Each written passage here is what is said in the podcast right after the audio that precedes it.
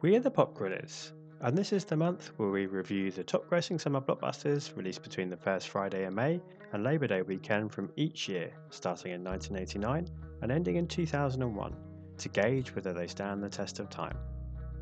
Up next is Mission Impossible 2 from the year 2000, which opened with 57.8 million and went on to achieve a total worldwide gross of 546.4 million, according to Box Office Mojo. Now, I'm not a big fan of the term guilty pleasure, but look, I know this first franchise sequel has its detractors, and some of the criticisms levelled at the film are perfectly valid, but I'm not one of the vocal critics, as even an uneven John Woo film always has enough elements to woo me into appreciation. For starters, Jeffrey Kimball's cinematography is as gorgeous as its two leads, Tom and Thandie roaring up the screen and offering early 2000s Fraser and Weisz stiff competition for hottest on screen couple. It's arguable that Cruise has never looked so cool as he does here too.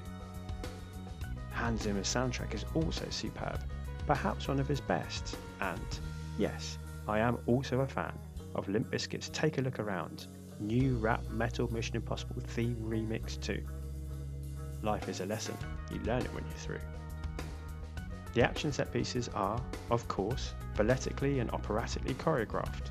This is a Woo movie after all. More on this later. These reasons alone are easily enough to be cheerful with the existence of Mission Impossible 2, regardless of what you think about the drawbacks present in the film overall.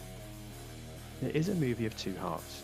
The first hour made up of weakly scripted machinations that amount to absolute bunkum and literally develop the plot, not a job. This gives way to a blistering hour of woo-tastic balletic action in its second half, as Cruise hair flicks his way through a series of escalating set-piece scenarios, each one carrying at least a trace of earlier, harder boiled Hong Kong John Woo efforts, such as two-handed gunplay, slow-mo diving through the air, fluttering birds et al. The chief reason to celebrate Mission Impossible 2 though is obviously Cruise's desire and dedication to complete his own death-defying stunt work, which arguably originated here through free climbing and knife-close calls, and has since graduated to halo jumps and 6-minute single-breath underwater sequences, as seen in his most recent Impossible missions alone, not to mention zero-gravity falls and G-force dogfighting shenanigans in other star vehicles. We also shouldn't forget that we'd never have had Hugh Jackman as Wolverine either if it wasn't for this film's reshoots and the need for the production to hold on to Dougray Scott, as he'd have reported for X Men duty as originally cast. I'm actually sure Scott would have been fine.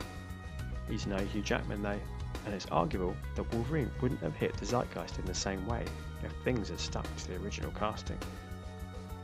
I have a personal connection to this second Impossible mission, just as I do with the original. For this one, it was promoted at a time when, for me, the internet was becoming an everyday source of film news, thanks to websites such as comingsoon.net and Ain't It Cool News. I must have watched the expertly cut and scored trailer for this dozens of times. The novelty being able to do this whenever I wanted by paying a visit to my uni campus library, never wearing off. I know kids, the internet's amazing, huh? Yes, I am that old. Take a look around the internet and find the original trailer. It's high art and sells the film expertly. 546.4 million off a 125 million budget is an undoubted success in anyone's estimations. In fact, this was officially the most financially successful entry in the franchise until Fallout in 2018. It may not be the series' creative high, but it's an important beat in the franchise and Cruise's high octane career. Make sure you subscribe because the season of summer blockbusters continues tomorrow with a look back at an animation that amassed ogre sized box office takings Shrek. This review will destruct in 5 seconds.